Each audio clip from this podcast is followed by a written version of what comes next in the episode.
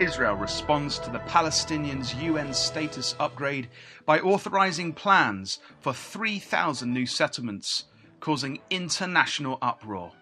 The mountains of Israel are indeed being prepared for the return of Christ. This is Matt Davies joining you for another Bible in the News.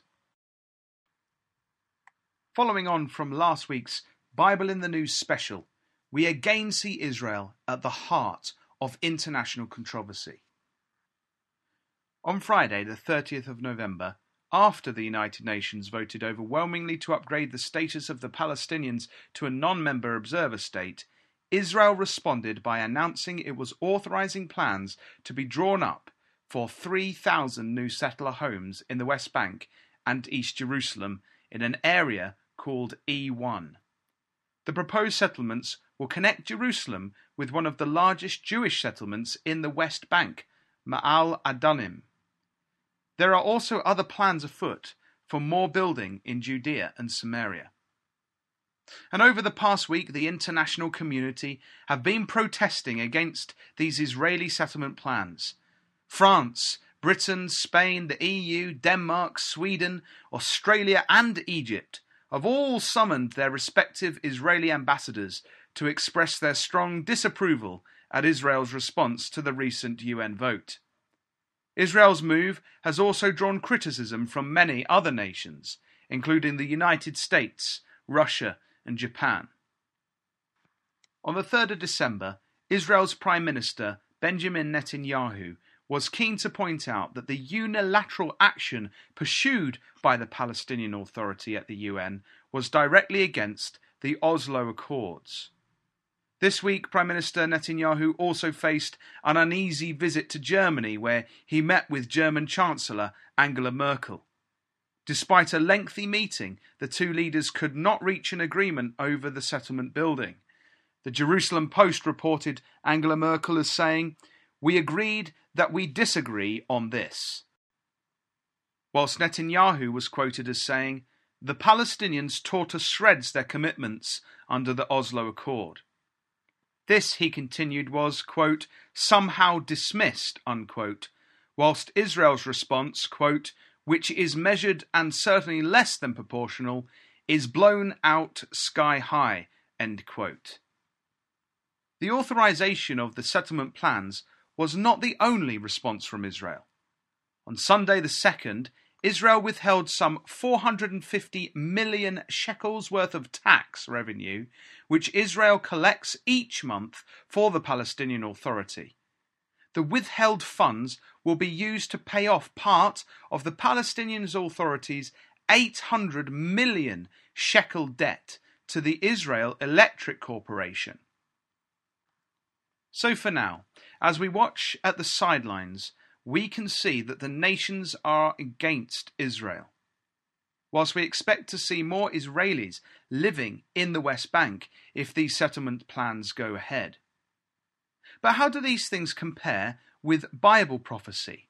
Well, in Zechariah chapter 12 and verse 3, we read that God will make Jerusalem a burdensome stone for all people, and that all that burden themselves with it shall be cut in pieces, though all the people of the earth be gathered together against it. This describes a diplomatic nightmare fueled by anti Semitism, which will eventually lead to the nations invading the land of Israel. It shows us that the angels of God are at work to provide the political climate for this terrible event to be fulfilled. The specific location which will be invaded is described in the Bible as the mountains of Israel. In other words, the area of the West Bank. We are told that this area will be inhabited by the Jews and that the international community will be against the people living there.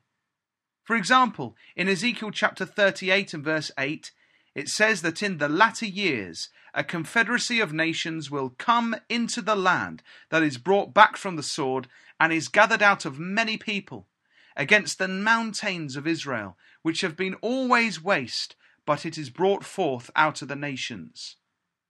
In verse 12, we read that the army is coming to take a spoil and to take a prey.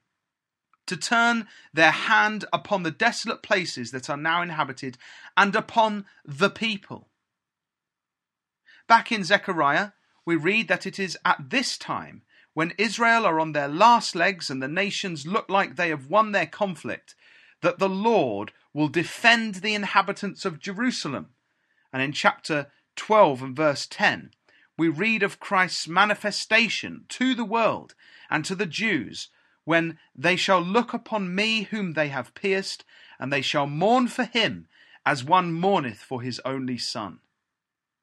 It is at this time, then, that the Lord Jesus Christ, God's representative, the one who bears his name, will be revealed and the restored kingdom of Israel will be set up on the earth.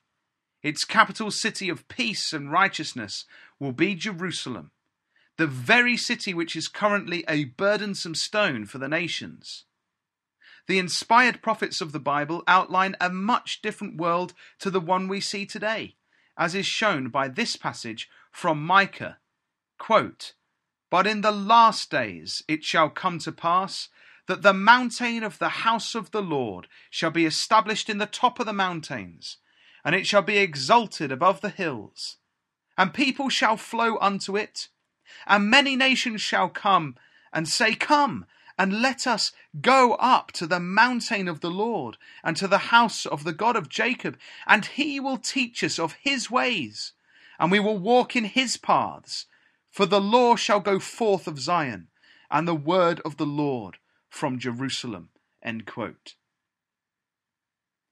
The amazing message of the Bible is that God is now calling out of the nations, the non Jews, a people who will assist the Lord Jesus Christ in that day as immortal leaders. These people will have been adopted into the hope of Israel, Acts 28, verse 20. They will have been grafted into the nation of Israel, Romans 11:24. And as adopted Jews, they will be fellow heirs of the Abrahamic promises, Galatians 3 verse 29, through Christ. It is through having a faith in this wonderful hope called the gospel, the good news, that we can find a place in this coming kingdom and live and reign with Christ in that day. So we encourage you to keep reading your Bibles and keep watching with us as we see the angels at work, bringing about world events to fulfill God's purpose. This has been Matt Davies joining you. Come back next week, God willing, for another Bible in the News.